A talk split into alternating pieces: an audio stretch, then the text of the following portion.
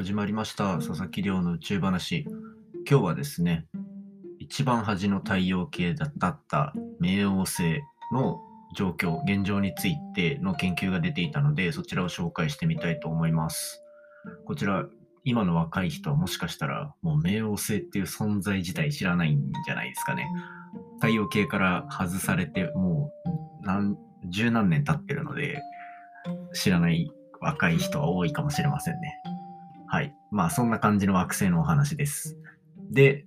今日なんですけど、今日は一日中太陽の、太陽を計算でいろいろと解き明かしてる人たちの研究をこうおさらいしてまとめていました。なんか天文学っていうのは大きく分けると理論家と実験家っていうまあ2種類に分かれるんですね。もちろん両方やられてる方もいるんですけど、理論をやってる方っていうのはその星の様子であったりあとは宇宙全体のことっていうのを計算式を使って説明してあげようとする。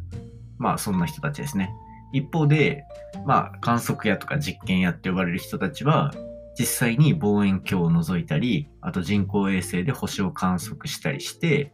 実際にその星でどんなことが起きてるのかっていうのを論理的に説明すると。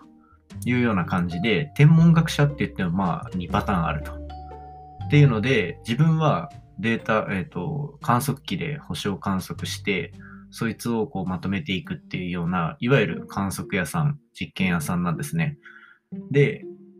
まあ、その観測で得られた結果っていうのを結局計算の方と照らし合わせてどういう風な状況になってるかっていうのを想像してみたりだとかあとは逆に理論の方の人っていうのはあらゆる、こう、なんか計算方法っていうのを試して、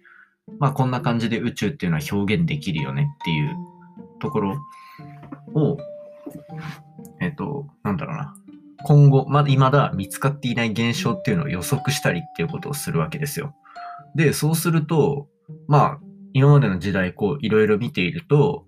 理論的に予測されていたことが何年か経った後に実際に観測で得られるっていうパターンもあったり、あとは理論的にそんなこと考えられてなかったんだけどなっていうような実際の現象っていうのを、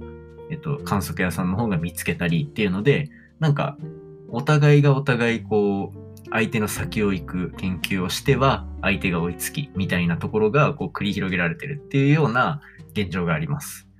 なので自分は今回こう観測的にいろいろ見えた結果っていうのを理論の方々がどう考えているのかっていうところを探るみたいな研究をしておりました。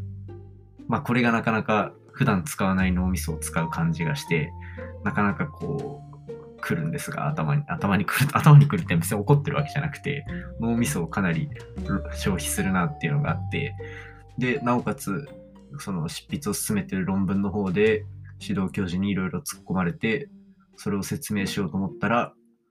気づいたら3時間半ぐらいパソコンとにらめっこをして論理構成を考えて長い長いレポートを書いていたらこんな時間になって毎日更新が途絶えるギリギリだったというような感じですね。なので更新が遅くなってしまって申し訳ありません。ではですね、まあ近況報告はこんなところにしておいて今日は最初に話した通り冥王星太陽系の一番端っこの星だった冥王星の大気がどうも大気圧が下がってるらしいっていう研究結果が出たのでそれを紹介してみたいと思います。で最初に話したんですけどこれ聞いてる方で冥王星知らないっていう方って実はいたりするんですかね若い方さっき言ったみたいに知らないと思って実は2006年までっていうのは太陽系と言ったら水金地下木土天海明まで言ってたんですね。水星、金星、地球、火星、木星、土星、天王星、海洋星で、その外側に冥王星とあったんですけど、冥王星自体っていうのが、その、なんか、ここの太陽系に含んでいいのかってぐらい大きさが小さかったりだとか、あとはまあ、もろもろの理由で、ある時にいきなり太陽系という扱いから外された惑星なんですね。で、まあだからといって別に星自体がなくなったとかそういうことでもないので、まあ実際に研究の対象としてもまだあの注目は密かにされ続けている天体なわけです。で、今回は、その、ハワイにある望遠鏡を使って、日本の研究者の方々、日本が持ってるハワイにある望遠鏡を使って、研究者の方々が、この冥王星の大気圧っていうのを調査してあげたんですね。で、この大気圧、どうやって調査をするかというと、まあ、実際に冥王星を見ても、その大気圧っていうのはわからないんですが、冥王星の奥に見える星、何かしらのこう自ら光ってる恒星みたいなのがあって、それの前を冥王星が通過するタイミングっていうのを狙って観測してあげたんですね。そうするとどうなるかっていうと、奥から来るはずだった光っていうのが冥王星によって遮られるわけなんですよ。で、この冥王星によって遮られる光の状況を見てあげると、冥王星の大気の情報であったりとか、あとはまあ単純にどれぐらい暗くなってるかで、その冥王星のガスがどれぐらい広がってるか、まあ、広がっていたら隠す量が増えるから単純に、えっ、と、く、暗くなる。奥から来る光の量が減ると。それはまあガスで隠されてっていうことですね。っていう感じで、ある星の前を冥王星が通過するタイミングを望遠鏡で観測してあげたと。で、その結果、どうも、その冥王星の表面にある大気の圧力、大気圧って呼ばれるものが下がっているっていうことが分かりました。で、じゃあこれなんで下がっているのかっていうところが、まあこの論文の中で議論されている内容なんですが、冥王星の表面っていうのは窒素ガスに覆われているんですね。で、窒素ガスっていうのは、まあ、ガスの状態で、ガス、窒素ガスっていうぐらいだからガスの状態で、まあ、冥王星の表面にいるんですが、冥王星の軌道が太陽からあの一番遠い点に行ったとき、で、なおかつ、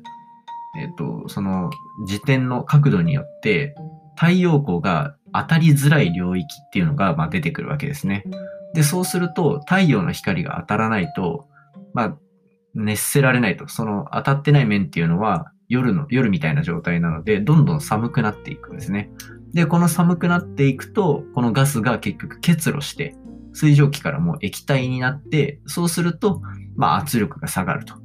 いうようなことで説明できるんじゃないかっていうのが今回の論文で紹介されてました。ただ、まあこんなことは予想されてたことなので、結構その数式、さっき言ってた理論屋さんみたいな人たちも、まあこれぐらいまでは大気圧低下するよねって。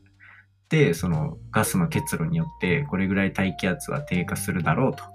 いうところはもう予測されていたんですけど、なんと今回観測的に見つかったその大気圧の低下っていうのは、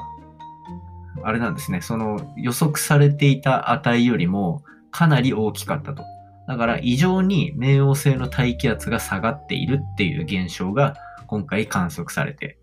で、なので、まあこれぐらい結露してたら一応説明はできるよねっていうような計算は載っているんですが、確実にこれだっていう原因はまだ突き止められていないっていう状況です。なので、まあ将来的に今回使った望遠鏡よりももっと性能がいいものがあったりだとか、っていうことがあると、もしかしたら今回の大気圧問題っていうのも解決されるんじゃないかなと見込まれております。といった感じですね。今日は仲間外れにされた太陽系の惑星、冥王星の大気圧について紹介させていただきました。今回の話ですね、面白いなと思ったらぜひお手元のポッドキャスト視聴アプリでチャンネル登録、フォロー、おいろいろお願いいたします。でですね、番組の質問や感想等は Twitter で募集しております。ハッシュタグ宇宙話。宇宙が漢字で、話がひらがなになっていますので、ぜひそちらもつぶやいていただけると速攻で覗きに行かせていただきます。ということで、また明日お会いしましょう。さようなら。